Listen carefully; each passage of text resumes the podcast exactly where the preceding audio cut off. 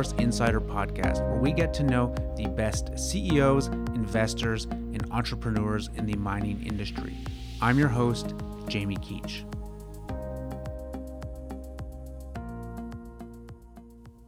Jeff, welcome to the Resource Insider podcast. You are, I think, the third person uh, to actually make it into this studio and not just have a Zoom call. So I'm excited to have you here.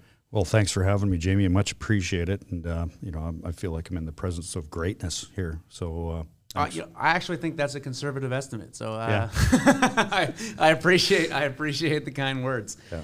So, we have had a lot of mining CEOs on on this podcast. We've had a lot of mining investors on this podcast, but we've had a relatively few number of contractors and builders and people who actually get on the ground and for lack of a better term, really get shit done in the mining industry. So, before we get into your background, can you give us the one paragraph overview of what JDS is and what you guys do day to day?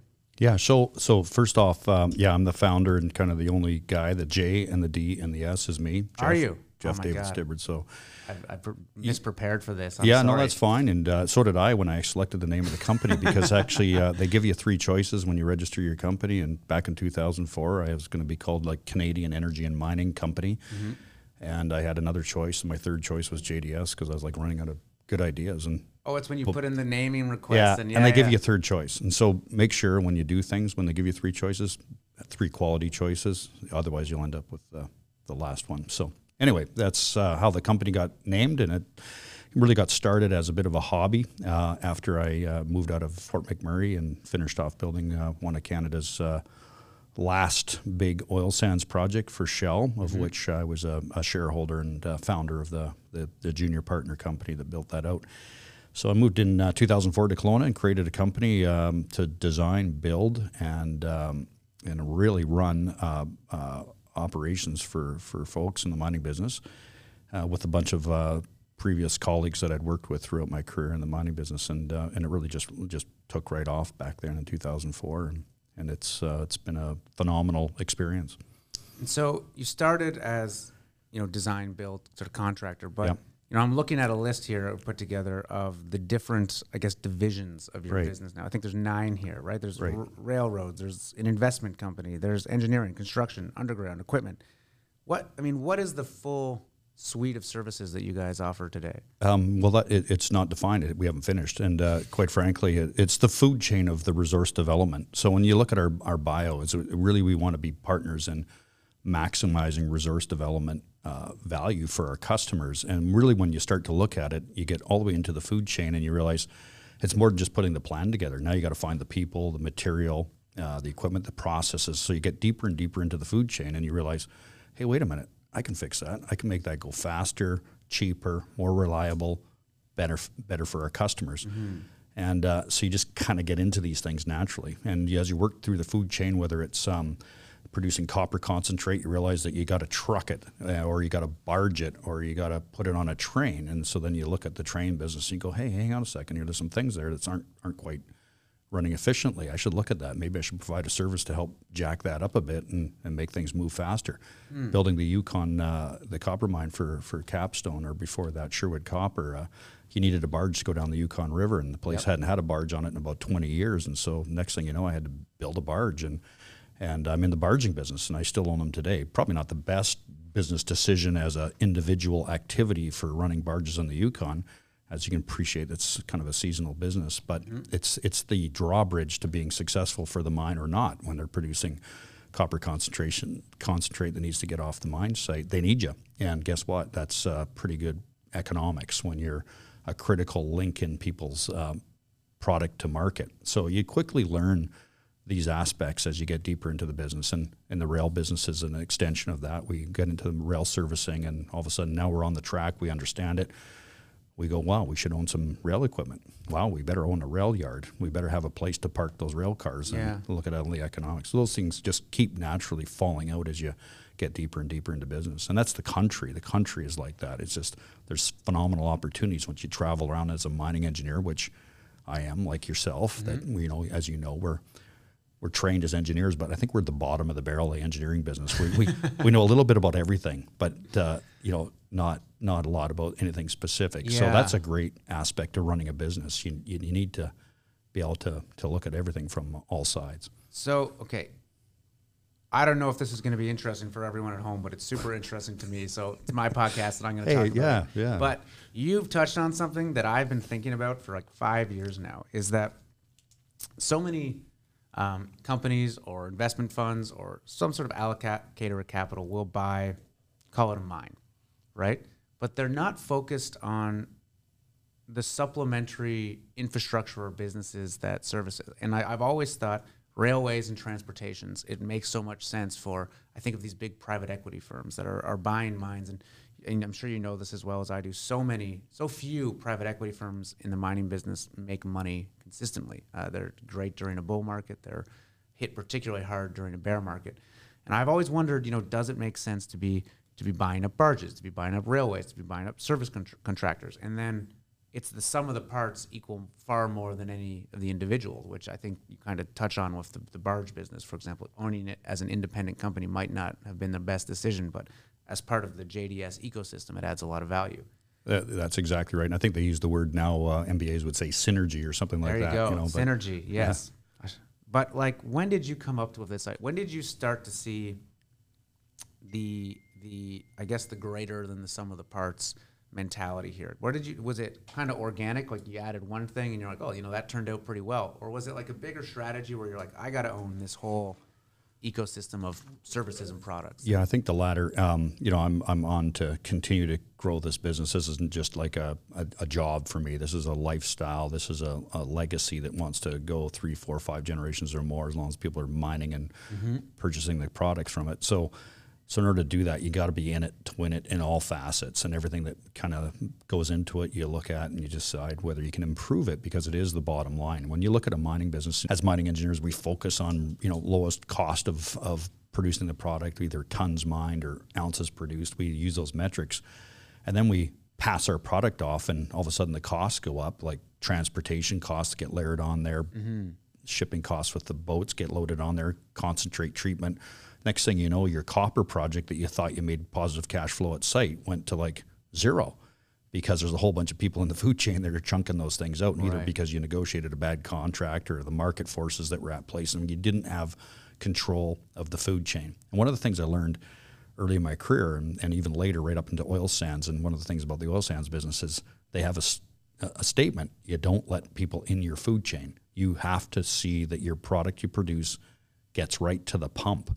So not only do you dig oil sands and boil it, add hot water and stir, and you, and put it in a pipeline, and you own the pipeline, and you get it to your upgrader, and you upgrade it, and then you get it to your refinery, and you refine it, you market it, and that's where you get the whole uplift all the way through. So those parts of the business were stuck with my mind. The same with the diamond Yeah. business, building the diamond business, same way. You're not just mining the diamonds and just going, hey, throw them out there. When we built the BHP Ekati diamond mine, we sold a little bit to De Beers, and then we created our own marketing. And we realized, hey, we're getting four, five, six percent more value by hmm. taking control. And we had those good heydays of the early days of the diamond business that that allowed us to to, to dominate. So those are the things that you learn when you're running the mine. And because my experience is from early stage of of actually working in the mine, Yeah. so you learn quickly, like what are the inputs, labor, equipment, materials, you know, where, where they where they sit in the in the economics and what you can push on and what the reaction is if you push too hard on people and, and, and things start to fall apart. You realize the value of each one of those things. And so you, you, you, you bring that through and then you go from operating to to um, to maintaining to closing, you, you quickly assess um, how these all affect the big bottom line. And if you're going to be in business for the long term and not just like flip something and move on and say real estate or something like that, if you're actually going to live in the environment that you're working in, you got to have that longer term uh, perspective. And that's what we provide to newcomers to the business. A lot of people have got great projects, explorers, geologists, they come up and they go, wow, I found this new discovery. Yeah. But they don't have the long term vision yet because they haven't experienced it. And that's really what our business is. Our business is to give people that leading approach to, to getting them to where they need to go. Would you say this mentality of owning the whole chain um, is more common in the energy space than in the mining space? Um, you know, I, I'd, I'd probably say in mining it used to be. So again, I worked Yeah. for people like Noranda. I've lived in five company towns and 13 towns across the country. But I've lived in company towns where the mine actually designed the mine, owned the mine, built that company town, built the transportation network like Granisle, BC, barged to work every day. They ran the, the boat and and then they owned the uh, the uh, concentrate right down to the train and then put it into their smelter. So they had the full stripe back yeah. in the day, and then they started to get out of the business of building company towns. Port Hardy, BC, the Utah construction company that became BHP Company Town, and they got out of that business. And it's unfortunate because company towns are fantastic places to live and and and bring up, but they got out of it, got into the camp thing because of socioeconomic sort of yeah. things played in there with what happens with the town when the mine goes away. And I think it's actually an opportunity that's coming back, and it's something that we need to focus on because we lose sight. All of a sudden, the, the workers that all were from somewhere and they, they rallied around to keep that business going, mm-hmm. they can go anywhere and they don't care anymore. So you lose the, the energy, the focus, the camaraderie, the community that, that everybody needs to pull together to make the thing work. So I'm a big believer on, on yeah, things need to be more consistent, like the energy business was. So you want to make money, you better know it all. You better be yeah. right there to the end day and uh, get full value. Well, and then that compares to say an Apple, right, which has full control from every chip in their computer all the way up to selling it at their own stores, right? And yeah, good good point. And of course, I'm valuable I, businesses in the world, right? It, well, you know, I, I, I would say I don't own an Apple. I'm a BlackBerry guy, so that's my technology lesson for today. I yeah. love BlackBerry because it only does three things: the phone rings, I answer it; it texts me, I answer it and I get an email answer. I don't have any apps. I don't know how to get a Uber or a date on my phone. It's a tool for business, and it doesn't come out with a version 20, yeah, yeah. 22 or whatever. It, it's not a distraction to me. You know, I'm reminded of one of the professors I had at university who worked in Palabora, uh, and he was saying when a light bulb went into their house, they'd call someone at the mine and they'd come and change the light yeah. bulb. Do you think there's going to be a shift within the industry towards, uh, uh, I guess, a more holistic supply chain and having these well yeah I, I, think there already is. And, and again people talk about it like they know something. So you know we'll, we, we, we, we hear from analysts and they you know they, they know everything about the mine and economics and yet they've never been to one or they've never understood the inputs and drivers. Mm-hmm. so in a way the world is already sort of saying hey we know all about your business and we don't like it.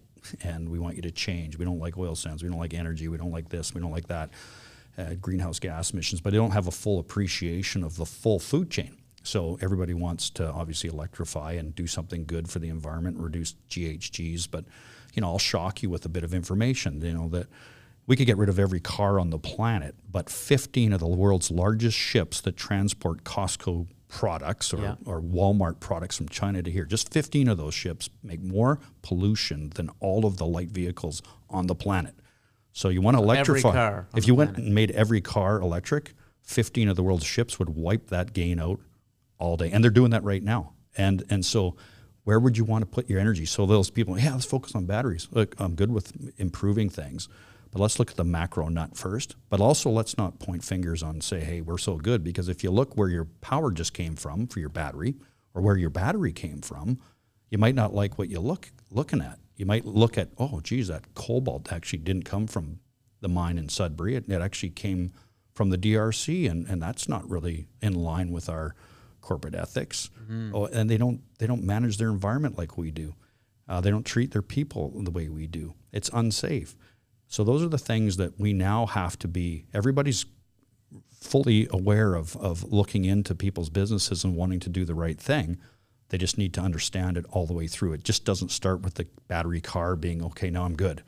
You got to go all the way through the food chain in reverse now to understand yeah. if it's really good for the environment. So I guess where does that start? Does it start in the primary industries, in where the materials come from, where the energy comes from, et cetera? That you got to start yeah. there. Where does it start? It starts at home. It starts with parents actually being parents and telling their kids, "Look, wait a minute, hang on, don't don't just download something and tell me what you he heard. Don't come home from school from a 22 year old recent graduate uh, teacher telling you about their newfound knowledge. Let's look into these things. Let's look further. Let's get into like what built this country and understand that actually the intents of what we did at the beginning and the intentions today is always to do better, to learn from our mistakes, but to fully understand them. So let's embrace what we do here. Recognize that Canada, Canada and even British Columbia is one of the most progressive places on the planet for production of raw materials. So yes, you've got to look at the raw source mm-hmm. and what goes into it, the energy used for it, how the First Nations were treated, uh, how the safety is impacting in, in, in, relative to other places of the world. Those are the things that we need to do. We need yeah. to educate. So it starts at home, goes to school, and then it goes to work. And you have to go to the, the, the, the job of digging in. So things like these activist investors, which I think are, are, are, are great. You know, there's people in there trying to make things better, and not like activist and sort of squeak the last little squeak out of the pig and you know get you know, the last dollar out of there, but. Yeah. But people that are actually trying to move businesses in a more progressive way with respect to being reliable, financially reliable, reliable in terms of, of you could use the word sustainability, and that's a bit of an exaggeration because nothing's totally sustainable, but it's it's it's a better use of resources. These people are now digging in, which is fantastic because that really validates my business. It validates the fact that that's what we do. We kind of go forward and look downstream. We want cheaper energy inputs. We want cheaper uh, labor inputs, and that's not necessarily because we want to pay people less. We want people to be more productive. We want people to be more safe, therefore more reliable. Those are the things that we want to encourage in our business. So I think that's this. This is this is what's going on right now, and I think it's fabulous. So there is going to be a shift yeah. to that do you think, though, um, you know, sustainable and impact investing is very um, in vogue at the moment? But do you, do you find that there's a bit of a veneer, a very shallow veneer on there that people, you know, they want solar panels and wind turbines, but they don't want copper mines and, and nickel mines. Exactly. There's a huge, you know, again, that's the, the sort of the, the gap that the, the internet expert uh, gap yeah. from what's really required. And you look at the input. So that's our job to to say hold it. And that's one of the reasons why I'm interested in coming here to talk to you today because yeah. we want to get the message out. We invest a lot of time and money into engineering a mine and permitting a mine, and we're then we all of a sudden we put it out to the public and we get public comments, and the comments aren't very deep. They're they come from the the group think that's been spread around, and we all we want to do is say to people, "Hey, come with us. Let us show you what we're doing and where we've come. And by the way, let's compare it to somewhere else." where this product is produced or where you, you, you know, again, you can't live a day without copper. Nobody in our country can live one mm-hmm. day without copper. And so we need to show them where that's coming from and how we're getting it for them to support their life. So, an interesting question might be you've been at this for 39 years now. How have you seen things progress in the way, let's say, mining projects get built and operated in Canada and British Columbia in particular over the course of that career? Is it is it very different today than it was when you started at 18 or, or Yes, I, uh, yeah, yeah, very, very good question. I, and just to answer your other one, so we talked about being in vogue. You're absolutely right. It's in vogue, and we can we can help support that in a in a in a tangible way. But if you look, my history, growing up here in Vancouver, um, the Britannia mine, which I'm sure you've passed because you mm. probably have a ski pass at Big yeah, White or, right or sorry, Whistler or whatever. Whistler, yeah. yeah, mountain biker or skier. You've seen Britannia. Um, Britannia was an operating mine in 1973 when I was a kid going through there with my dad, and you drove underneath the conveyor, and the concentrate was being loaded on ships, and it was going.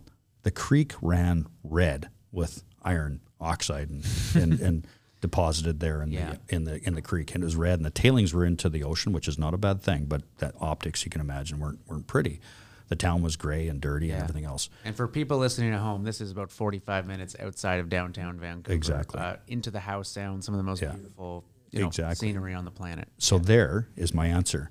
Isn't it a great place now? So it's so beautiful that most people don't even know it was a mine. So if we can go from that to what we see today, we can do a lot of good stuff, and we've done a lot of. That's the proof. the The proof is what you just saw. Most people wouldn't have known that the tailings went into the ocean, that the creek was running red because it's crystal clear today. Why? Because there's a reclamation process and a water treatment process that was put together by industry, the government, and the university to treat that and manage that. The way now we have to plan and design before we get started. So we have to know the downstream effects before we even get started, and that's what that's what the job of mining is. And Canada, we're the leaders of doing that in the world. And not only do we just do it here in Canada, but us trained Canadian mining engineers or North American engineers that my company is, we take that all over the world. We take that same approach to wherever we go, or we don't do it. Mm-hmm. So we're consistent with our behavior worldwide. And that's because we're Canadian. And that's because we've experienced from to where we are now. And quite frankly, we're not there yet. We've got more work to do on dealing with people's uh, health and safety, environmental impact, and of course, what's in vogue, as you mentioned, energy and reducing our GHG. But remember, the GHG is kind of just a, a thing. It's just a thing they put out. I don't know if anybody's really measured it, um, but it really is energy utilization. We want to reduce energy use. There's more and more of us. It's harder to get energy. It's more expensive. So it makes sense to reduce our energy.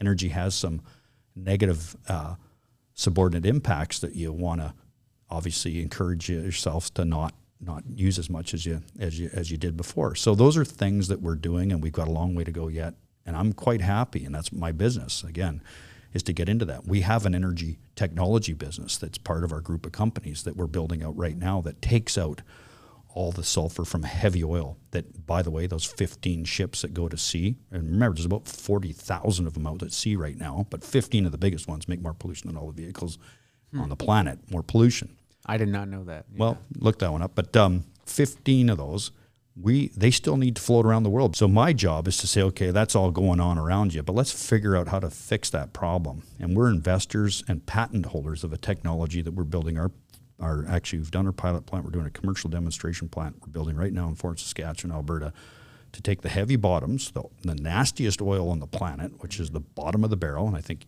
somebody might have in school might have your teacher might have called you that. You know, get your shit together. You're the bottom of the barrel. That's you know that's not a good sign, right? But every barrel produced has the bottom of the barrel, and it's about four percent of the world's 100 million barrels a day. So is that where that expression comes from? The bottom of the you've, oil barrel? Yeah, that, you've heard yeah. it. Yeah, huh. it's because it's crap. I did not know that. Yeah, you're not a hard performer if you've been told that. So it's like it's like you're you're sticky sludge. So um, and quite frankly, but it's being made every day and every barrel yeah. produced. There's four percent that's the bottom of the barrel, like a bottom of a wine bottle. That you know, if you drink that stuff, there's that stuff in the very very bottom. Well, that stuff gets thrown out to the sea. It gets put into ships called bunker fuel that they burn and nobody gets to see it because it's out who's hanging around in right. the middle of the Pacific right now. So so that's where it went. And now that product, if you can't send it out to sea, you got to back blend it and put it into some other clean barrels and dilute it. Solution to pollution is dilution. So that's getting done and that's degrading the price of the oil. Well, our solution is let's just get rid of the problem and let's create a technology that's going to pull that out economically and safe and good use of energy. And that's what we're, we, we have right now. So, what does your technology do? Does it clean it up? Does it make it burn more cleanly? No, yeah, what it does is, is, the bottom of the barrel typically is you know heavy uh, chain, long chain molecule of oil, and uh, it's got sulfur in it. Sulfur is the you know the, one of the biggest polluters, sulfur dioxide, and, and uh, if you if you use uh, molten sodium, it, it attacks the sulfur. The two of them get together, and I'm a mining engineer, so my chemistry is very weak. But let's just say those two like to get together, and they just jump on each other, and it breaks the chain, the molecule, and with that comes the lead, the vanadium, largest source of vanadium, uh, molybdenum. All the nasties go with with this uh, sulfur molecule, and then the, the long chain molecule breaks itself up a little bit, and it's now sulfur free. It's clean as or cleaner than low sulfur diesel fuel at the pump. And that now still retains its heavy oil energy basis that the ships need because they need to burn heavy oil because that's where the heat value comes from. But now it's sulfur free and lead free and vanadium free. And we pull that stuff out and we put it into the market and we use hydroelectricity to do that. And so we use clean energy that has no emissions. Our process has no emissions. Mm-hmm. And we pull out products that are all sellable into the marketplace. And we solve a major problem for pollution in the planet. And so when people talk about, well, we don't like uh, oil sands, well, we got it. It's a great endowment. It's a great source of energy, and we're getting better and better and better at processing. And that's the focus that we need to be. And because it makes yeah. money, we're able to spend our money, the money that we make earning a living, and reinvest into these technologies. And that's really what our business is about. Well, it's interesting. You know, uh, we've been reading a lot about this lately uh, at Resource Insider and talking about it. That you know, probably the next step. It's it's not just an immediate launch into green energies, you know, solar, wind, etc. But it's actually the more efficient processing and use of of, of hydrocarbons, right, and capturing more uh, of the discharge and making them burn cleaner.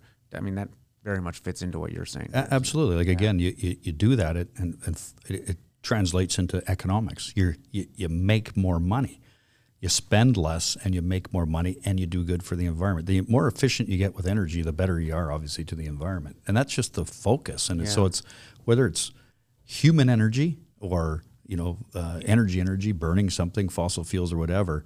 Uh, those are things that you want to make uh, change. You don't want to stop. You never want to sort of a lockdown business.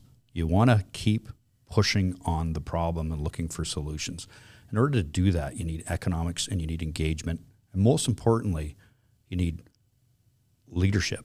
And leadership has to have that vision, vision that we're going to get through this. We're going to get her done. To get the Britannia mine cleaned up, there has to be a vision that we can solve a problem. But you, you need to have the problem and, and you need to put people on it that are willing to stick with it and push through the darkness. Was there a time um, at JDS when you guys kind of sat down as a board or an executive team and said, "All right, we really need to start putting resources into developing our ESG program"? Our, is that one? Is there a time that became a real priority that you know a light bulb went on and said, "This is this is something that's going to be big for this industry"? Um, yeah, so so two parts to that. So you know, ESG uh, to me is is is like uh, a language. It's like Spanish, because before ESG there was corporate social responsibility (CSR), and before that there was environmental uh, uh, safety and security. Um, that was an acronym that was tossed around in, in early days. It was just do the right thing. There was, you know, be safe, don't waste stuff, reclaim your equipment or materials. Yep.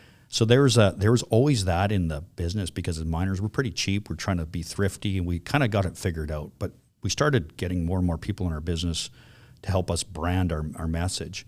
But we got behind. We got way behind in the last ten years in the in the sort of um, you know the the internet age and and so ESG comes along and, and gives us a a, a new brand. It, it's it, a new language that already we already were doing it. We're doing it in English now. We're doing it in, in a foreign language called ESG.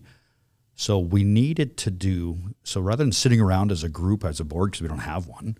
Yeah, we don't have a board. We have alignment. We sit down and we go, hey, during COVID, there's a little bit of a pause here. We got a little bit of time to think let's uh, let's figure out how to get our conversion factor to ESG. So let's look at what we do and help our customers understand that that we are already doing that, but let us uh, quantify and identify and show our customers, in particular, people like CN or or uh, uh, Newmont or Foran Mining or Taseko, these people that are publishing these ESG reports and they're using words that are quite uh, attractive to activist investors.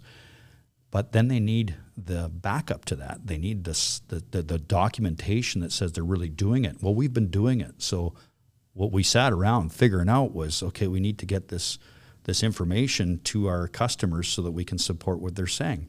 They need to have iron in their words. They speak the words, they, they're laudable. Our job is to deliver the product behind that. And that's really what we actually took advantage of the COVID kind Yeah. of timeline to, to, to bolster our team to make that happen. And so, what do you mean by deliver the product behind that? Do you mean help them execute on these plans and, and meet this criteria they're perhaps Right. setting? Right. So let's say um, somebody wants to pontificate in their in their um, their quarterly report that they're doing some things to reduce their GHG, and they're doing it for all the good reasons because it's required now in the marketplace. They need to report that.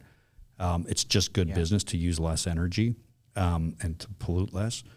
And they might say, well, we're going to do it because we're going to invest some money into into planting trees somewhere and do some offsets. Well, I'd come along and I'd say, you know what? Actually, we think we can actually change the way you run your system so you use less horsepower, burn less energy, and reduce your GHG. And you're actually able to do that with the tools that you have in place. You don't have to go external and plant trees in Brazil or somewhere else. We can actually do that, enhance your business profitability, and you can still report that goodness, the mm-hmm. gain, and you can get the gain in financial, and you can get the gain in motivation of people going, you know, actually, this this ESG thing, it's not just another layer of bureaucracy on us. It's just asking us to communicate with the rest of the world what we're doing and what we need to do. So it's a focus effort. And that's where we come in. As engineers, we go and we say, yeah, the operating characteristics can change. We can do things differently. And whether it's battery locomotives uh, that were used in the start of my career and phased out with scoop trams and ramps and things like that. We're going yeah. back to battery. Not it's nothing new. We're, we're going back to what we always knew how to do. We just now maybe have to take advantage of our mind planning and designing to figure out different ways to incorporate those systems into our into our mindset and our mind development. So so whether it's changing a mind plan or changing an equipment type or changing an energy source to improve the economics, which ultimately yields those G, uh, ESG numbers and, and statements that uh, that people are putting out there. So you see that happening here, and you know you can look at Newmont's, uh, I think it's the Borden mine and all battery mine and mm-hmm. things like that, and and uh, Foran mining to make sure they produce the copper and zinc that are required for the new battery sort of uh, world, and they want to go battery in their underground mine. Well, let's help them with that design and bring them in really efficient execution of their of their uh, uh, their words that they're putting out there. You know, uh, it seems to me a lot of the, the changes going on in mining right now are also being driven from the top down, the large investors and capital allocators, the pension plans and the university endowments and the big funds that are trickling money down into the space are focusing more and more on ESG. Does that does that factor into your business at all? Is that uh, something you guys are seeing at JDS on the actual building and construction side? A- absolutely. And uh, I was gonna, I just had to look at my notes here, but there's a lady na- named uh, Lauren Taylor Wolfe, and I think she's Impactive Investments, and she's made it her sort of mission to push the ESG uh, thing uh, out there. And and again, she represents a bunch of money, and mm-hmm. and so all mines they they need money. They need three types of capital: financial capital, intellectual capital, and trust capital. And of course, the trust capital is the one of the most important, but the hardest to get. But the financial capital now is being told, as you can imagine, whether yeah. it's endowments and universities or people saying, "Hey, we're not going to push our money into into these businesses unless they make change." Sometimes they say we're not going to put it in at all, which is odd, which is odd. If people are saying, "Hey, we're not going to invest in energy," well, in oil energy, well, it's it, we're still needing it. We're not getting it off and getting off it anytime soon. So, so that part will you know will disregard the sort of far you know the the binary types that say we're not doing it at all, but we'll go to those people that are saying we need to see positive change in the way people address these issues. Mm-hmm. And we'll work for those people. We'll put our hand up to say, hey, actually, we can find the solution that you're going to like. Like my example of getting the sulfur out of heavy oil. Look, if you want to do something about pollution, I think we got a solution that's not dilution. We're going to we're going to show you an investment opportunity that makes a lot of money, saves a lot of money, and does a huge uh, uh, benefit to the disproportional benefit to the uh, to the uh, environment.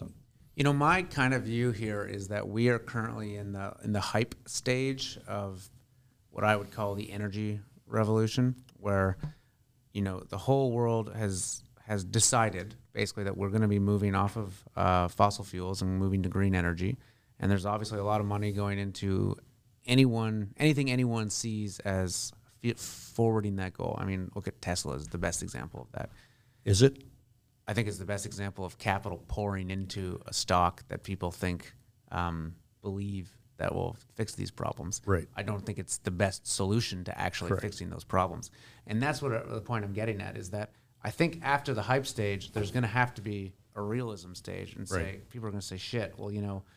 Owning electric car manufacturers doesn't really get the job done. You know, those things need copper, they need nickel, they need lithium, they need uh, the energy to be generated in a way. You know, a bunch of coal power plants, you know, fueling Teslas doesn't make much difference, right? So, right. I and, and the world's still running 55% on coal. So, you know, where, where's that yeah. coming from? So that's exactly my point. Just like the Britannia mine example, we don't have to wait 45 years to figure out what we need to do now. We know we've got technology that we can – imp- impart into the into the production of, of energy. We just need people to be aware.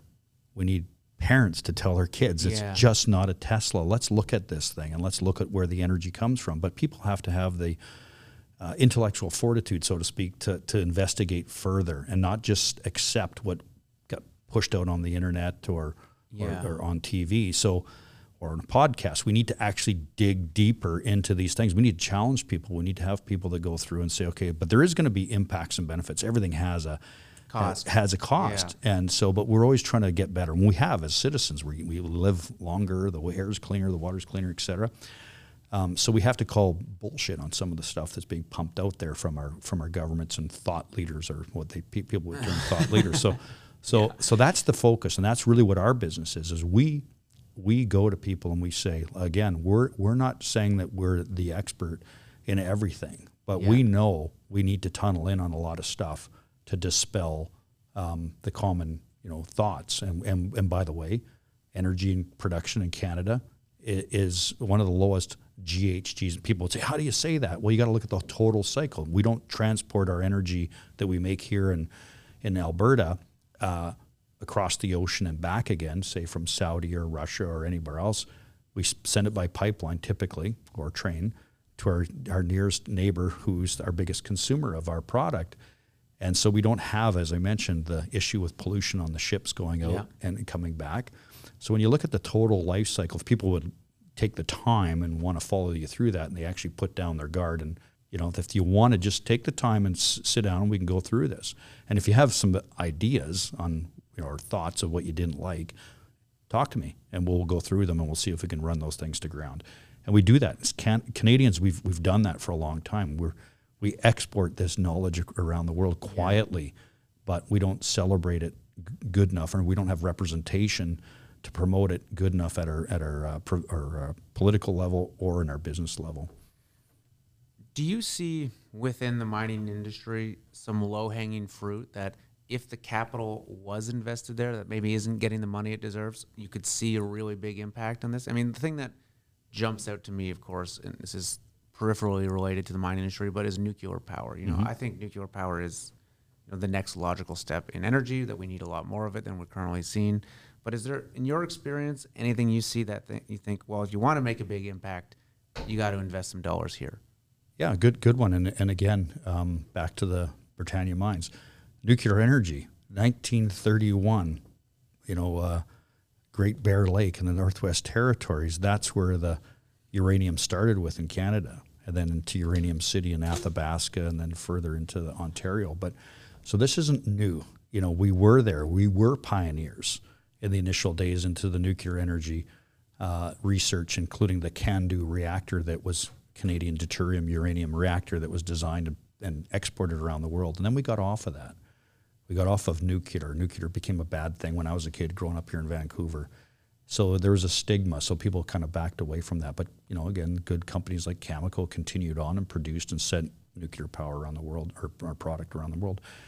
So it's not not, you know a novel idea. It's just like we need to look backwards to go forwards. There's some good things that we did here. We should celebrate and we should re-lift up again and and inspire our young people to dig in. So there is some low-hanging fruit. It's not like there's a lot of a lot of hard work that we've got to reinvent something here. We just actually have to pick up where we left off. We've had a gap. We've had yeah. a winter. Well, I look at, I mean, myself, I'm invested in several companies exploring BC porphyry coppers, right? Mm-hmm. And, you know, when you, they're a little lower grade than other places in the world, but if you want clean metal, I mean, there's nowhere better in the world than British Columbia. It's going to be totally powered almost by hydroelectric power. It's going to have the highest work and safety environmental standards. It's going to employ Indigenous peoples, First Nations.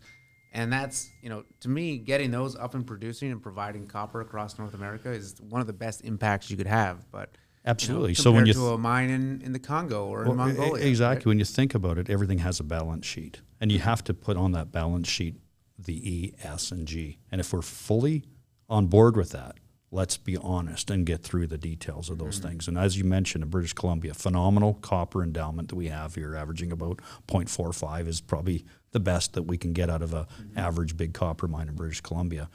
And by the way, the grades in the world are kind of coming down to that number. So once again, we're going to be back in vogue here in the open pit copper, or now low uh, grade but underground bulk copper producers. So, you know, people would say we don't like those big open pits and the ARD that comes out of the waste rock and things like that, and the disturbances. Great. Take a good example, uh, being the Afton mine up there in Kamloops, which is New Gold that owns that. It used to be Teck Mine. It used to be an open pit mine with a smelter there. Yeah and today, which we work there, and we have about 80 folks working there, so I'm a little bit biased. They're a great customer, they're phenomenal people, but that's a block caving, bulk block caving operation that, that mines copper there for less than $10 a ton, which is pretty good for an underground operation. And so they took the chance, the capital to build this thing out to be a modern, effective, low energy, low GHG producer. They used the natural qualities of the rock to break as a block cave. So no drilling or blasting for the ore itself. It caves, it comes down by gravity and gets picked up with three trucks loaded onto a conveyor, short haul, three trucks, that's it, to move 15 plus thousand tons a day on a conveyor up a ramp by electricity into a mill. So, so electrification, gravity, less hydrocarbon, less uh, blasting products, things like that and it's it's doing a hell of a job. Now the life cycle of that mine, originally small underground mine, then a Teck open pit mine, and then now a large underground efficient operation. It just keeps getting better and better. This this project that that the New Gold does, they're on the phase C of it, so the third phase of their block caving. It continues to get better and better and better with respect to to, to uh, hitting those metrics on not just profitability, but the ESGs. Those are the things that we need to start to explain to people. Don't be afraid of what you saw. Yeah. Because just because you saw it today doesn't mean it's going to look like that in the future. Yeah. We as Canadians can get past that. We need to get past it. it starts at home, parents, kids. You know, a little bit of a sniffle, get back out there, get on the field. All right. Let's talk about COVID. Let's talk about it's it. It's been a challenging, interesting, unique wor- year for the world you run a business that has a lot of people, involves a lot of places, there's a lot of logistics. How'd it work? What'd you do? Well, again, uh, right from the start, um, it's kind of like running a mine. People, you know, COVID, and uh, there's a bit of a panic. If you have an incident, the first thing people do is they kind of freeze and they stop. Mm-hmm. When you stop, you always have to have a, a, a method of getting back in operation. That was the, you know, okay, there's a safety incident. What do we do? We investigate, we fix, and we get back to work. Um, in COVID, I, I kind of anticipated that this is what was going to happen. There was going to be a stop and almost a freeze because of our the way that the ethos of our current uh, politicians are. Um, so I knew that if things were going to f- move forward, I had to take a role as a, as a business owner, a business leader, that it was really up to me. It wasn't the government that was going to say go or do diff- different things. And I sure wasn't going to take any government assistance, CERB, or anything like that. I did have an obligation to protect the 400 some odd employees that we had, 400 families that relied on me and the business to continue to go for their welfare. So, so I, I really took a conscious effort to like, okay, guys, what what do we have to do differently to service our clients that are in Mexico, that are in Guyana, that are yeah. in Botswana and Yukon? and we went to our, our, our own the owners that we work for and we said hey let's uh, let's we can still work there we own a aviation business we will fly directly from vancouver to georgetown guyana and we'll put our people in and out of that to keep it going to mexico to northern ontario so we don't go through the airports. If these are the restrictions that we have we've got a solution. I mentioned about the barge. We've got a solution to get that drawbridge down and moving. So i put a lot of energy into doing that. We upgraded our, our private aviation business to a commercial aviation business so that we could actually get paid to do that, not just look after our own bodies uh, mm-hmm. on a private basis, but to look after our other customers. So we were able to do things like complete, we are right in the start, but ultimately completed the build out of pure gold mining. Uh, Darin Labrenz and and uh, yep. Graham Curry. Uh, we went to them and said, "We got a solution to keep you going." And again, you know, Ontario lockdown and Red Lake. Well, no, we can we can do this. So, so we put in a real aggressive approach to keep our foot on the gas and how did safely. You do that? How did you do that there? Because I, you know, I actually been talking to Darin and Marco Day about going on a site visit there. Uh, yeah. And there were real challenges with uh, the community and mm-hmm. First Nations and, and getting in there. And you know, I kind of we put our trip on hold until things calmed down a little bit, but how did you keep you know really the essential stuff, the work moving forward? Well, you, sh- you should have called me. We could have put you on the jet with the board of directors and got you out there and back in the Listen, day. we should have done this yeah. podcast six months ago. yeah, it probably looks better now that they're producing some gold. But uh, yeah. anyway, no. So you know, the mining business again, we we we, we do some nasty stuff with respect to working in, in in challenging conditions, risky conditions, high places hot places, cold places, faraway places, deep down underground. There's lots of risks, but we've always figured out a way to do that, deal with those risks mm-hmm. with either engineering them out or putting procedures in place or pro, uh, appropriate uh, safety gear. So those things apply to COVID. Damn it, we can work around cyanide and we can have safe procedures and, and, equipment and, and backup systems if things go slightly wrong, um, we can sure work with the COVID. So convincing our people that there's protocols in place at the time, even though we, as a as a society around the world, we probably overreacted with respect to like you know lives on things for ten days and. You know, we've got through that. But okay, if that's what the, the thinking is, let's make sure we have the safety equipment to have the barriers between the COVID and us. But let's not stop working. Let's demonstrate that. Let's keep our people isolated. So again, the plane, the module of people, their bubble moving from here to there. The same thing with our people coming from Saskatchewan to uh, to BC to work. They couldn't fly. Okay, well let's organize a, a group commute from Saskatchewan, northern Saskatchewan to, to BC to be underground miners. So there's procedures that we can put in place just like we do when we run a mine, whether it's cyanide issues or silicosis or anything else. These are things that you have to be aware of. Make it top of mind. Yeah. Make sure that you can get, and you got to do some communication and selling to our people. Now, during COVID, we lost a few. We didn't lose anybody to COVID, but we lost people as a result of COVID with respect to some of our employees. The weaker employees fell off our business because they didn't feel comfortable about putting themselves out there. Well, that's actually and, what I was going to ask and you. so, so, so, yeah. so not everything is all roses. You do lose yeah. a few people, and quite frankly, I'm okay with that. That people have choices. So these were people that left the business, not people that passed away. No, exactly. Like okay. I said, we didn't lose yeah. people uh, from COVID, but as a, as a result well, of that was my next question because you know you're obviously pretty hard charging, driven guy. Uh, you know, I think I'm a pretty compassionate, uh, gentle. I'm a, a soft spoken, uh, you know, Kaylee? You can be both. You can be both.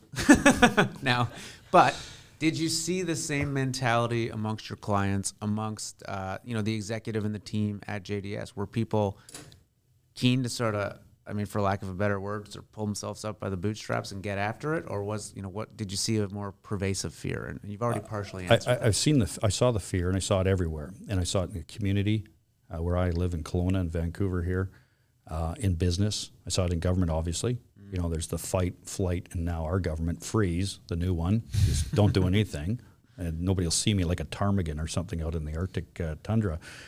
Um, doesn't doesn't help because eventually you got to come out and you got to deal with the real issue. So that was something that, as as myself as a person, there's no way I knew this was not going to go well. Mm. Mental health was more of an issue for me. I was like right on the bat, you know, big supporter of mental health. Called them and asked them right the first day during the shutdown lockdown. Can you send me some material that I can send out to people about surviving this mental health effect that's going to yeah. and make sure that everybody had an in, inbound to me. So people were communicating to me that their their worry, and then my job was to say, okay, you, you know, it's understandable that you're worried. My job is to give you a path forward. There's an opportunity actually to do even better. My services, I offered my planes. We have multiple planes helicopters. I offered them to the f- first phone call was the federal government. Let me offer up my tools to do whatever you need. Bringing people inbound from we did we did rescue missions to bring people out of out of foreign countries. Let me help. I'm not here just to critique and you know mm. you know say negative stuff, but I want to do something and besides just stand on the sidelines waiting to be told.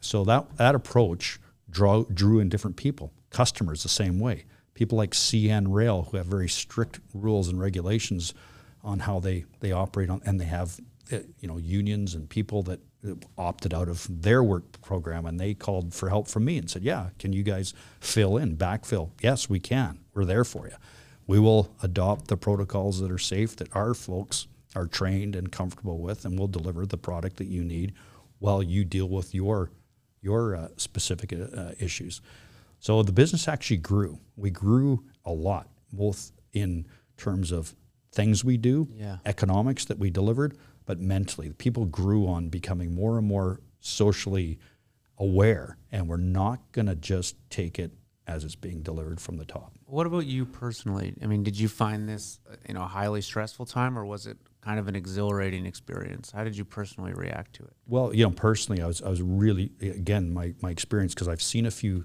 major issues in my career in the mining business, yeah. from tailings dam failures to to unfortunately one fatality on my beat at early stage of my career, uh, to environmental pushback with respect to how we built mines, and and union issues and things like that. So I've dealt with like the crisis of like stop, think, get her back. The mine needs to continue to keep running as as as bad as it sounds. Sorry about your loss, but we actually have the other 400 employees that we need to keep going and commitments to keep cash flowing, and we'll deal with your take your item and we'll push it offline. So I knew this was going to Yeah. be an issue that we're going to have to have a hard sell to both inter- internally. The words inside needed to match the words outside to my customers. That guys and girls in the company, we got to pull together. We got to come to the office. We got to work as a team and collaborate on our solutions. We didn't shut down not one day in our company. Maybe that's a bad thing to say. And I, I, I kind of feel bad for people who did shut down and they didn't have any choices, like the restaurant people and things like that. Mm.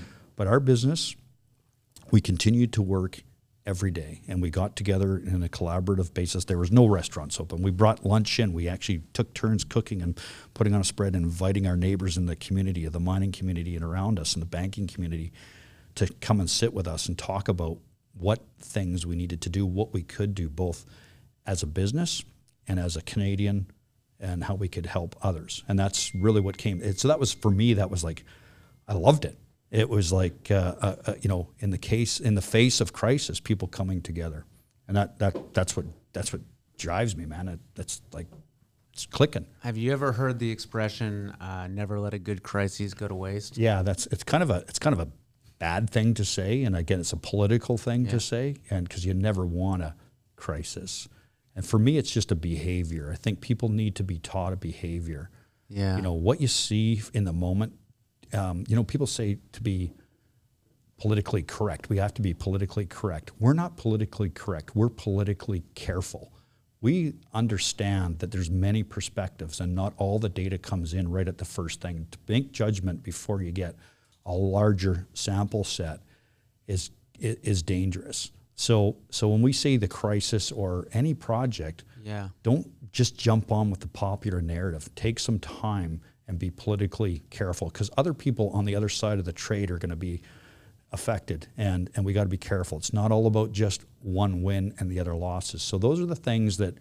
As a business, that's the way we run our business. We're there to add value. If I can't sell you a 10x on my service and you get the 10x in the value, I shouldn't be talking to you. I'm, I'm, you should be figuring it out yourself. And and that's what we do. If I can't see a pathway forward to be successful, I shouldn't even sign up for the job. I haven't taken too many negative bets as far as I'm not going to go there. I've always tried to figure out the solution. Yeah. And that's what I think we need to do a better job. So it's not, don't wait for the crisis. Just take the behavior that you can influence things positively if you put your mind to it. Well, you know, I, I like that expression, uh, never let a good crisis go to waste, because, you know, crisis is obviously has a negative connotation, but it, it also means a time of change, right? Right. And often when there's this sort of forced change upon you, it, it gives you the opportunity to fix things you might not have been able to fix in, in a normal environment, in a normal operating environment. You know, taking a step back from outside of the mining industry or energy industry spe- specifically, so Canada and a lot of the world is in a crisis right now. This is going to be this is making taking a major hit on economies all over the world. You know, here in particular, or at least here as much as anywhere. How do you think we we don't let this crisis go to waste? How can Canada kind of come back from this and encourage businesses and entrepreneurship and all the things that have been devastated the last year? You know, I, we we walk around Vancouver and half the bloody stores are shut, half the restaurants are shut. I think of all the people that invested their life savings and probably then some to get those things up and going, and they're been regulated out of existence. You know, how how do you think we can talk about how mining and your business fits into this, but maybe even more generally, how we the, the, steps we need to take to come back from this. Absolutely. So, so again, again, a crisis, and I think obviously there's a, there is a crisis, but every day, I call it there's an opportunity. Some people don't recognize it because it's not foisted upon them, but I do. That's our business. As we are ants, we hunt out those opportunities. We don't know where they are, but we're going to find them. So your ants? Ants. Do ants hunt out? I guess they. Well, ants when they get together in the anthill, Yeah. they don't actually have a team meeting. They don't have a board of directors. They don't say we're going to go find honey at coordinates X, Y, and Z. Yeah, yeah. And one of them finds something, comes back, and there's a whole trail of them that follow. They find an opportunity. They just know there's opportunity out there. They don't know where it is. They don't have MBAs. They're really good at what they do, or they die, and that's it. So our business is the same way. We hunt opportunities, we look for differentials, and we try to close the gap. And that's what's going on right now. There's an opportunity here that's being that's that's foisted upon us, and then we can learn from it. We can use MBAs now because they'll like to write about history and tell you all these things that happened and why their models showed that that happened. This is a great opportunity for those guys to actually have something real to talk about. Look what happened when you made this decision, this decision, this. Now, what did we learn from it? Let's not go there. What do we need to learn from it? Is that there's cellular groups of people that have an ability to influence on activities. Come up with a, a vaccination boom, get on that right now. Get working on vaccination the day the issue started. Get on with ventilator production. Boom. Well, it's going to be two months before they get produced. Well, that's no good. Get on it today because the best day was yesterday. Second best is today. Get going. And all of a sudden learn that we better have some inventory. Get on the fact that, yeah, the hospitals might get overloaded, but deploy the emergency response team. We can send our military all over the damn world, but we can't send it to our own local issues. Yeah. Damn it, let's get let's get that tooled up again. So there's a great opportunity to get people to focus on real stuff now. Forget about Tinder and all that shit. Just get working on real physical things that we need to survive. So I think that that is an uh, uh, an opportunity. Individual businesses now can focus on closing this gap. There's a real business model in, in fixing things, and whether it's supply chain or in my case, education. I want people to be educated on what happened here. And when people promoted a bunch of stuff that didn't deliver, people that didn't have ability to actually do anything because they're like politicians, they're so disconnected from yeah. the, the bottom line. You don't necessarily have to take everything they, they say for granted. Let's get down and understand the problem. And I do that a lot. I get on my plane and I grab people and say, come with me. Let's go look at this. Let's see it face to face. Let's go underground and understand what the issue is here. Agree on a plan resource the plan, and get it done.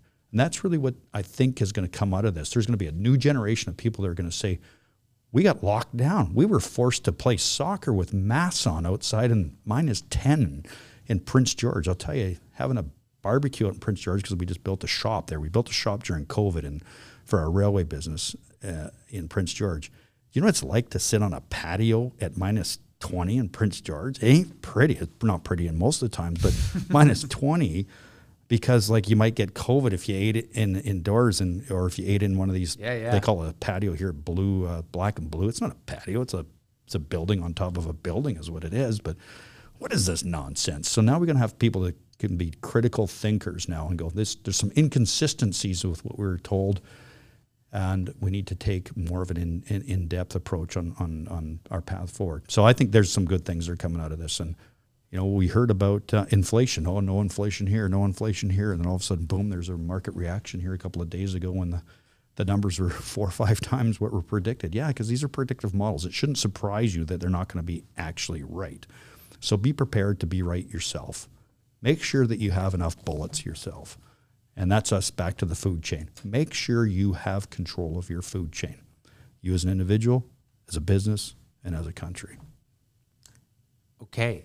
Well, we're coming up on time here, but I want to ask you a few more sort of quicker questions. Yeah, dig in, dig deep, man. I um, you know, you run a big business. You're in several businesses now. A lot of people that listen to this podcast, they're not investors sitting at home. That's about fifty percent. The other fifty percent are people that work in this industry. Mm-hmm. Uh, you know, all ranges from CEOs of companies all the way to you know junior geologists, engineers, uh, and guys working on the ground. And a lot of them are going to be listening to this and thinking, "Shit, you know, that's pretty cool what Jeff's done. How do I do that? How do I make a name for myself in this space? And I'd like to talk, you know, ask a few questions for the younger people or the people starting out that kind of gives them, I guess, some guidance on on how to really succeed here. And you know, I think of everyone that I've seen in in mining has two things in common. They're really good at exposing themselves to serendipity. They're really good exposing themselves to luck because luck, as you know, plays plays such a big part in this business. Especially if you're a company, you're trying to make a discovery, you got to get lucky. The other thing is they bounce back from setbacks well. Pretty much everyone that's extremely rich in mining has had one major blow up in, a, in their career, things that have gone tor- terribly wrong. So let's start by the luck question. How do you think someone starting out in the space, called a 25 year old, he or she exposes themselves to getting lucky, to get that big job, to make that big win, to start a company. What did you, what did you do? Well, a good good point, and I, I you, you, nailed it. This is like a phenomenal educational tool. I grew up here in West Vancouver. I was a a lucky kid that grew up, and my father was a fireman, blue collar worker, and uh, union man, and we just happened to be born in West Van, and the market took off when I graduated school.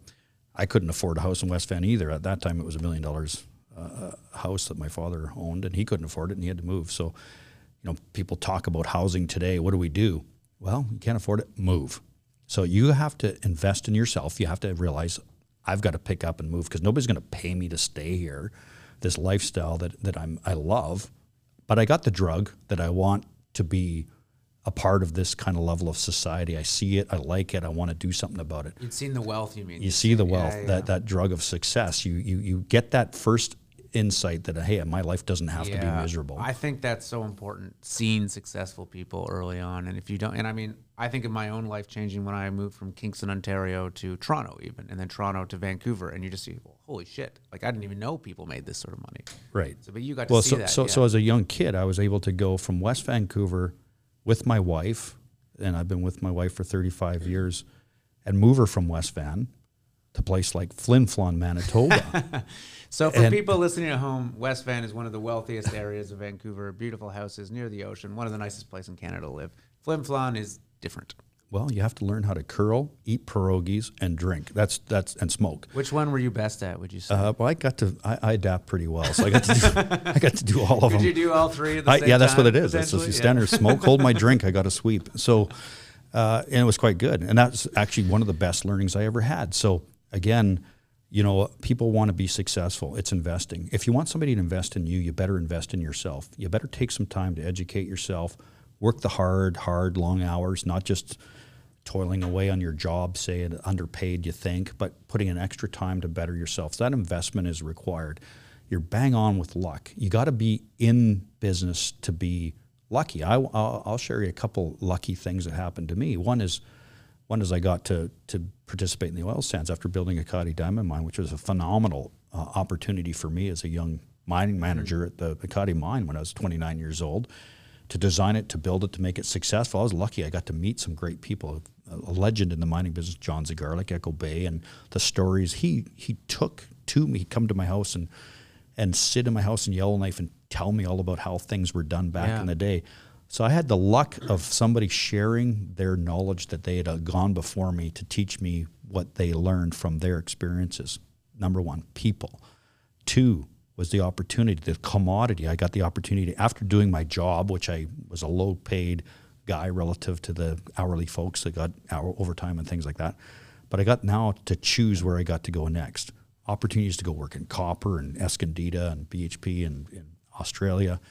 They asked me if I'd go to Fort McMurray to work in the oil sands mine. I said, absolutely. We're pioneering the new technology in oil sands. So I got in there in 1998. Oil was about $11 a barrel, not too attractive to anybody to produce, let alone an oil sands mine, and let alone a copper miner in the oil business. They said no. After, no after four months of being me transferring to Fort McMurray from Yellowknife, which I thought was a great promotion from no grass to grass, and uh, and and and and and working there, and everybody said, "How can you work in Fort McMurray?" I said, "This is awesome." So so the company pulls out and says, "Jeff, we're transferring to Escondida." I said, "How can I stay?" And they said, "Well, we're leaving." you'd have to quit. I said, well, I quit. I'm staying here because this is, I'm standing on 5 billion barrels of oil under my feet. I can make my feet move and the oil comes out. This is crazy. This is going to be mine. So I stayed. And then I went to Shell, who was the senior partner, said, if we got together and came up with the money to buy BH share, BHP's share of the project, would you sell it to us? They said, sure. But you got to come up with the money to build the mine, which your share would be about $1.2 billion. Can you do that?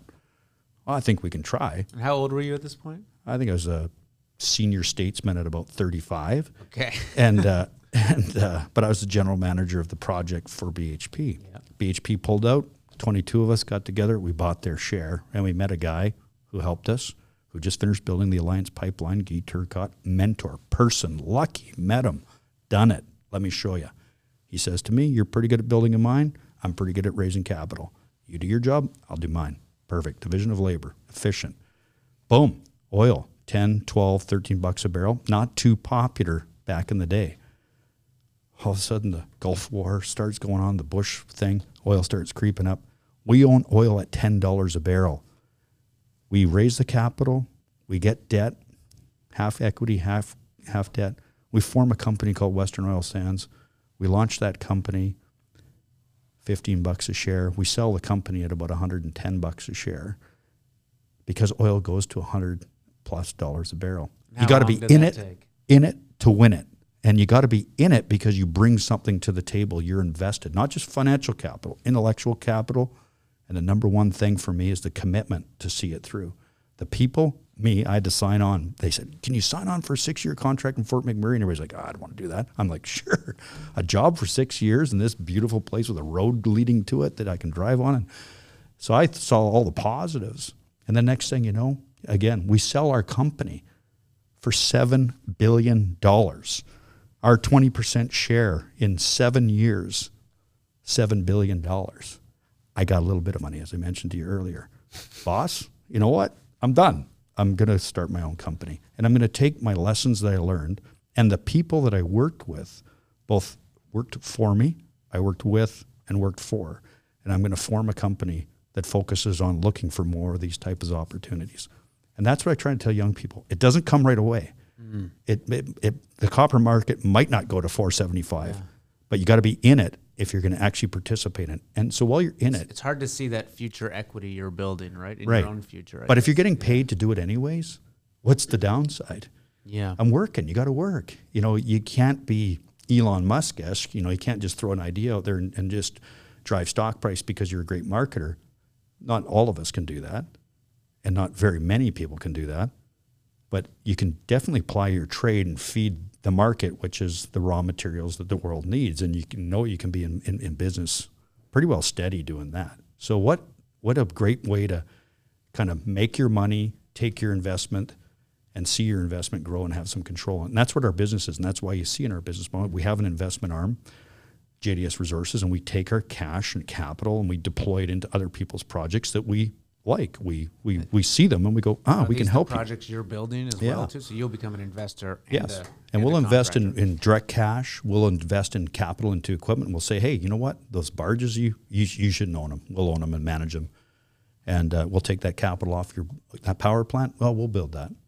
That building, that con shed, well, we'll put that up and we'll own that. We'll lease it back to you. That equipment, we'll lease that equipment. And so that's what we do. That's where you see our equipment list, our infrastructure, our uh, our uh, underground contracting division. You know, we, we just go through those things because we can take our investment and we know we have some say in that as far as how it's deployed, and we know how much of a benefit it is if it's working properly. The people are working properly to the investment, the bigger investment, the asset that we're working on, and we're totally aligned with our customers. And that's what I try to get with individuals. You want me to invest in you? You need to invest in yourself. You need to show me that you're part of the food chain and that you're vested into what we're we're, we're um, going forward. So COVID again was a big test. It sees it really sorted out who was vested in the philosophy versus those that were just hangers on, fringers. tourists. All right, so let me try to summarize that. Yeah. Being willing to go to the right places. Oh man, what were the other ones? Being willing to go to the right places. Being, I had a whole list in my head before I started talking. Well, you can edit over and Well, come up with it. to edit this Yeah. part out. Being willing to invest in the right places, but being willing to essentially invest in yourself. Oh, people. Being Yeah. able to meet the right people. Being able to add more value than just capital.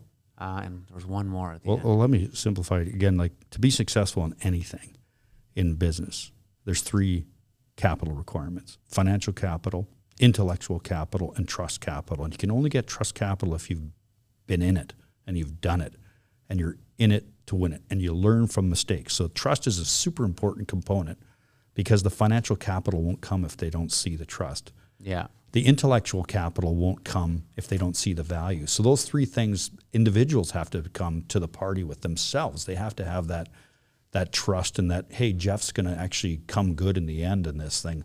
The guy's like hard on us. He's making us work in these places and we sent a young mining engineer. We pulled him out of school. We paid for his graduation and everything out of Montana. We brought him to our office. We sent him down to Mexico and he got kidnapped on his first assignment in Mexico. That guy today is our project manager in Botswana, sinking the shaft for another leader in the mining business, Ira Thomas. That was- she's hmm. my customer, and and and but those are the people. They've said, you know, hang on, we've seen some stuff like this before. This guy, unfortunately, I don't want to advocate. Nobody needs to get kidnapped, but but but he's been through some adversity and he's okay with setting up the barriers to make sure that he's protected in a better way going forward. So that he didn't he didn't run away from me. He didn't quit. He didn't freeze in space, and he he showed up. And so that's the thing that we like to see. So so that's really key key to me. And the other thing is mentorship. So we all have mentors and those mentors typically should be like our fathers or mothers. They're people in our family that are good people, community members, the natural people, the coaches and the Boy Scout leaders. So you got to realize that there's mentors around you everywhere. And those mentors sometimes are the people that are working for you. They if you take the time and you create the environment, they will teach you how to behave to make you a better leader. So the people have to know that they're coming into this. They're just not going to like be taking the drip drip from the feeder. They're actually going to be building the business. They themselves have to take ownership and participation. They have to teach the leaders. In my career, my mentors are the people that call me that were working for me, that were laborers or truck drivers or miners, and they call me up and say, Jeff, you know, you really made a difference in my life in the way you did this, and you gave me a chance in this, and whatever.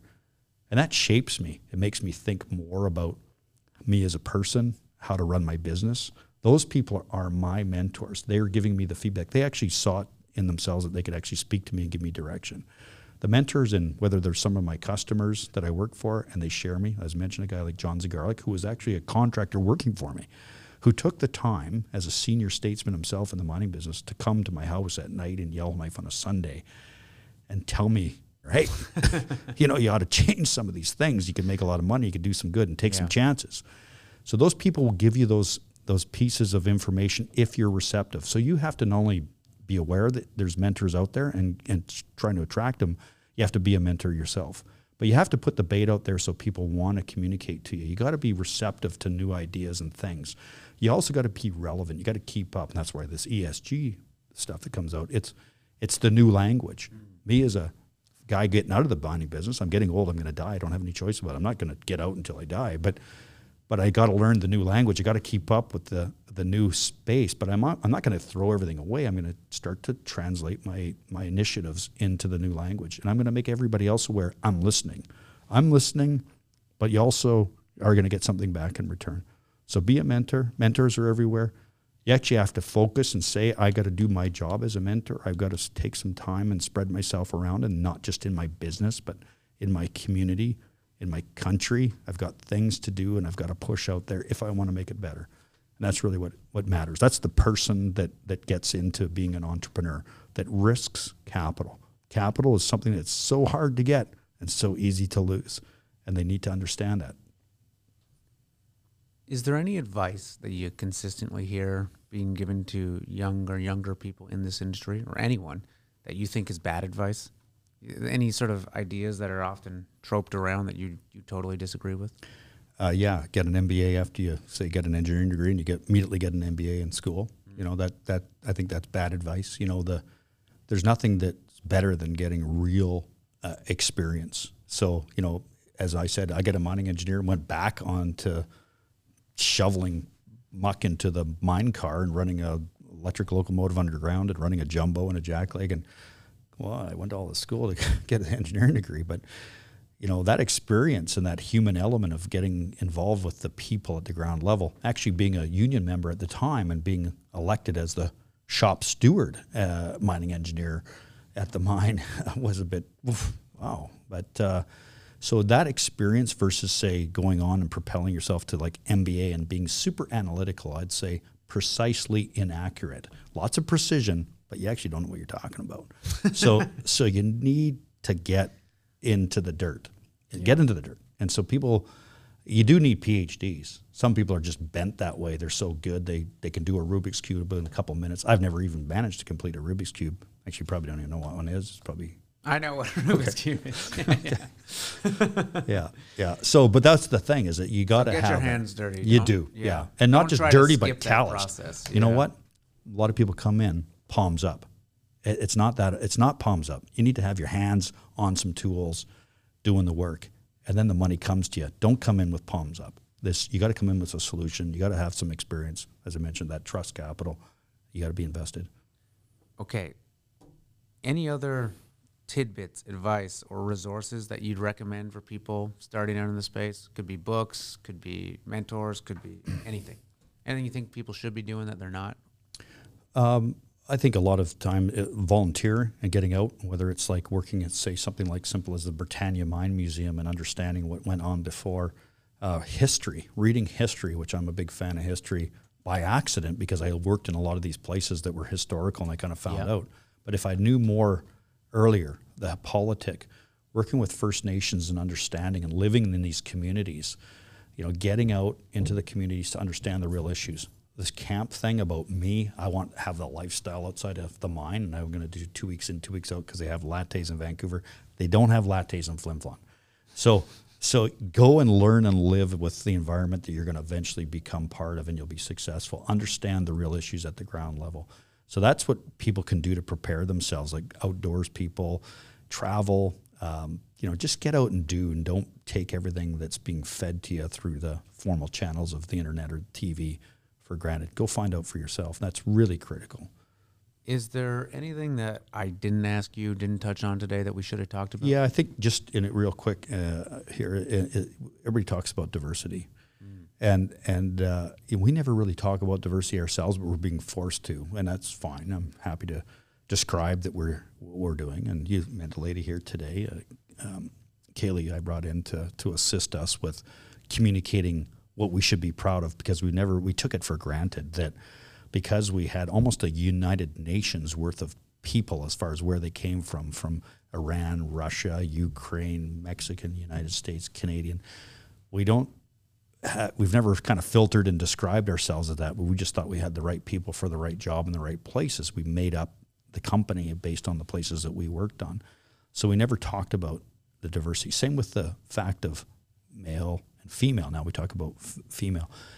And that's one thing that I, I, I'd say, even though we have a pretty good ratio of, of, of women in our company, uh, 60% of our administrative and, and, executive staff is, is, is women. Uh, uh, 14% of our our labor in the on the tools mm-hmm. are women, and about 30% of our our uh, project managers, engineers are women. So we have a really good number there as far as the number goes. I want to dig into that and say, okay, what does that mean? Why? What we have though is a gap of opportunity that we can bring attract more women into our business because there's some good brain power there there's some good unharnessed energy that have never explored the mining business as a career. We're looking for always looking for talented people, people period in Canada. And as a mining business, it has a bit of a stigma. We need to bring people in our company that's going to attract others to follow. So we need some progressive people. And I'm saying progressive, just people that are good at their job and good at communicating and and really role models. So I've had to go and bring in uh, somebody like Kaylee and some of our, our top executives to show the ladies in the in in their workforce or in our market that this is a pretty good place to work. And how's that working? Is it uh, is it attracting newer, younger talent? Absolutely, and it's again part of the job. It's like a it's a forced reality. It's like we're not doing it because we're trying to get the numbers up, but we're trying to attract a bigger talent pool. Right. And whether it's nationality, but also young people, we just need to get more people into our business and if we can make our business look like any other business, whether you're a banking business that has a natural male female thing in the city here because it's easy to get to work and all that stuff, that's what we need to do if we're gonna if we're gonna be really a long term Canadian sort of protected business. Do you find there's a misconception about what a career in mining means from I guess either women or just younger generation that maybe haven't considered it? Yeah, absolutely. I think uh, a good stat in the Mining Association of BC has the numbers and but like 29% of the people in the mining business are actually touching the rock. So that leaves some 61% of the people doing something else. And so they need to know what else that is that's important to the food chain of the mining business. Right. And those are leaders, planners, financial people, marketing, communications, technology development, scientists. There's there's a whole host of things that go on in the mine. The mine's a community. And, and, and you, when you hire on in the mine, like myself, I've, I've, I've done just about every single job in the mine with one exception. Never worked in the smelter in Flin Flon. So I never was a smelter worker, but I could smell the smelter. I understood what went on in there. But, but basically, That's the business. You can actually morph yourself around pretty good and find a comfortable zone, both in terms of your skill set and where you are in your life. Whether you're the hard charging and as you get older, you're kind of a little bit more delicate. So slow it down a bit. I don't want to be packing powder down on the ground anymore. So, so there's a spot for you if you're mechanically inclined or you want to become mechanically inclined. Go find out. So that's the the business is a community. It's an awesome community. It's not just for me. It's not just my my my work. It's my life. Earning a living is living, and we live it hard. My family's in it, from my wife to my sons and now a grandson. He's, he's going to be born here in another week and he's going to be in the mining business. so, so, but it's our sport. We, we contribute to sports and we, we, we have good fun together. We travel together, we build together, and we're successful together. So it's really, really, really rewarding. It's a bit like a coat that you put on, and you, you, you just become it becomes you. And uh, otherwise, uh, it's just flat and flaccid if we don't come come and pump it up a bit. So that's where I'm at right now. I'm I'm I'm, I'm bullish on the business. It it's it's done phenomenal for me. It's done phenomenal for our country. Had a hundred year run of really being successful, developing things like the nickel mines and the gold mines, and you talked about the uranium in the north, and and it took a bit of a a bit of a pause, and we need to jack it up, and we need to tell the world we're good, we're good, we're damn good, and it's it's a fun place to be. All right, Jeff. I don't think we're going to find a better yeah. place to leave it than that. Okay. Thank you very much for coming in. All today. right. Thanks for having me. This is a fantastic show. I'm gonna, I'm learning something about this podcast. I, to be honest, I've never watched a podcast. I watched yours yesterday. I was like, "Oh, wow, this is this is different." So uh, hopefully, you get this marketed across the country, across the world, and you'll uh, get that invitation to our next PDAC party, and you'll be like. Uh, you could maybe even spin some beats for us or things like that. you might be overestimating my skill sets. Well, you got the uh, headphones, man. So yeah. I'll work good. on it. I'll work on it. We got a few months, so I'll see what I can do. All right. Okay, Thanks man. again, Jeff. Thank you. Did you enjoy today's podcast? Me too. If you want more like it, head over to resource-insider.com, my website where you can sign up for our free weekly newsletter where you're going to get instant access to all of our new podcasts and videos. We're going to keep you up to date on what's going on in the mining industry. And most importantly, we're going to show you where we're investing our own money and what I think are the hottest deals and opportunities in the sector. Thanks for listening.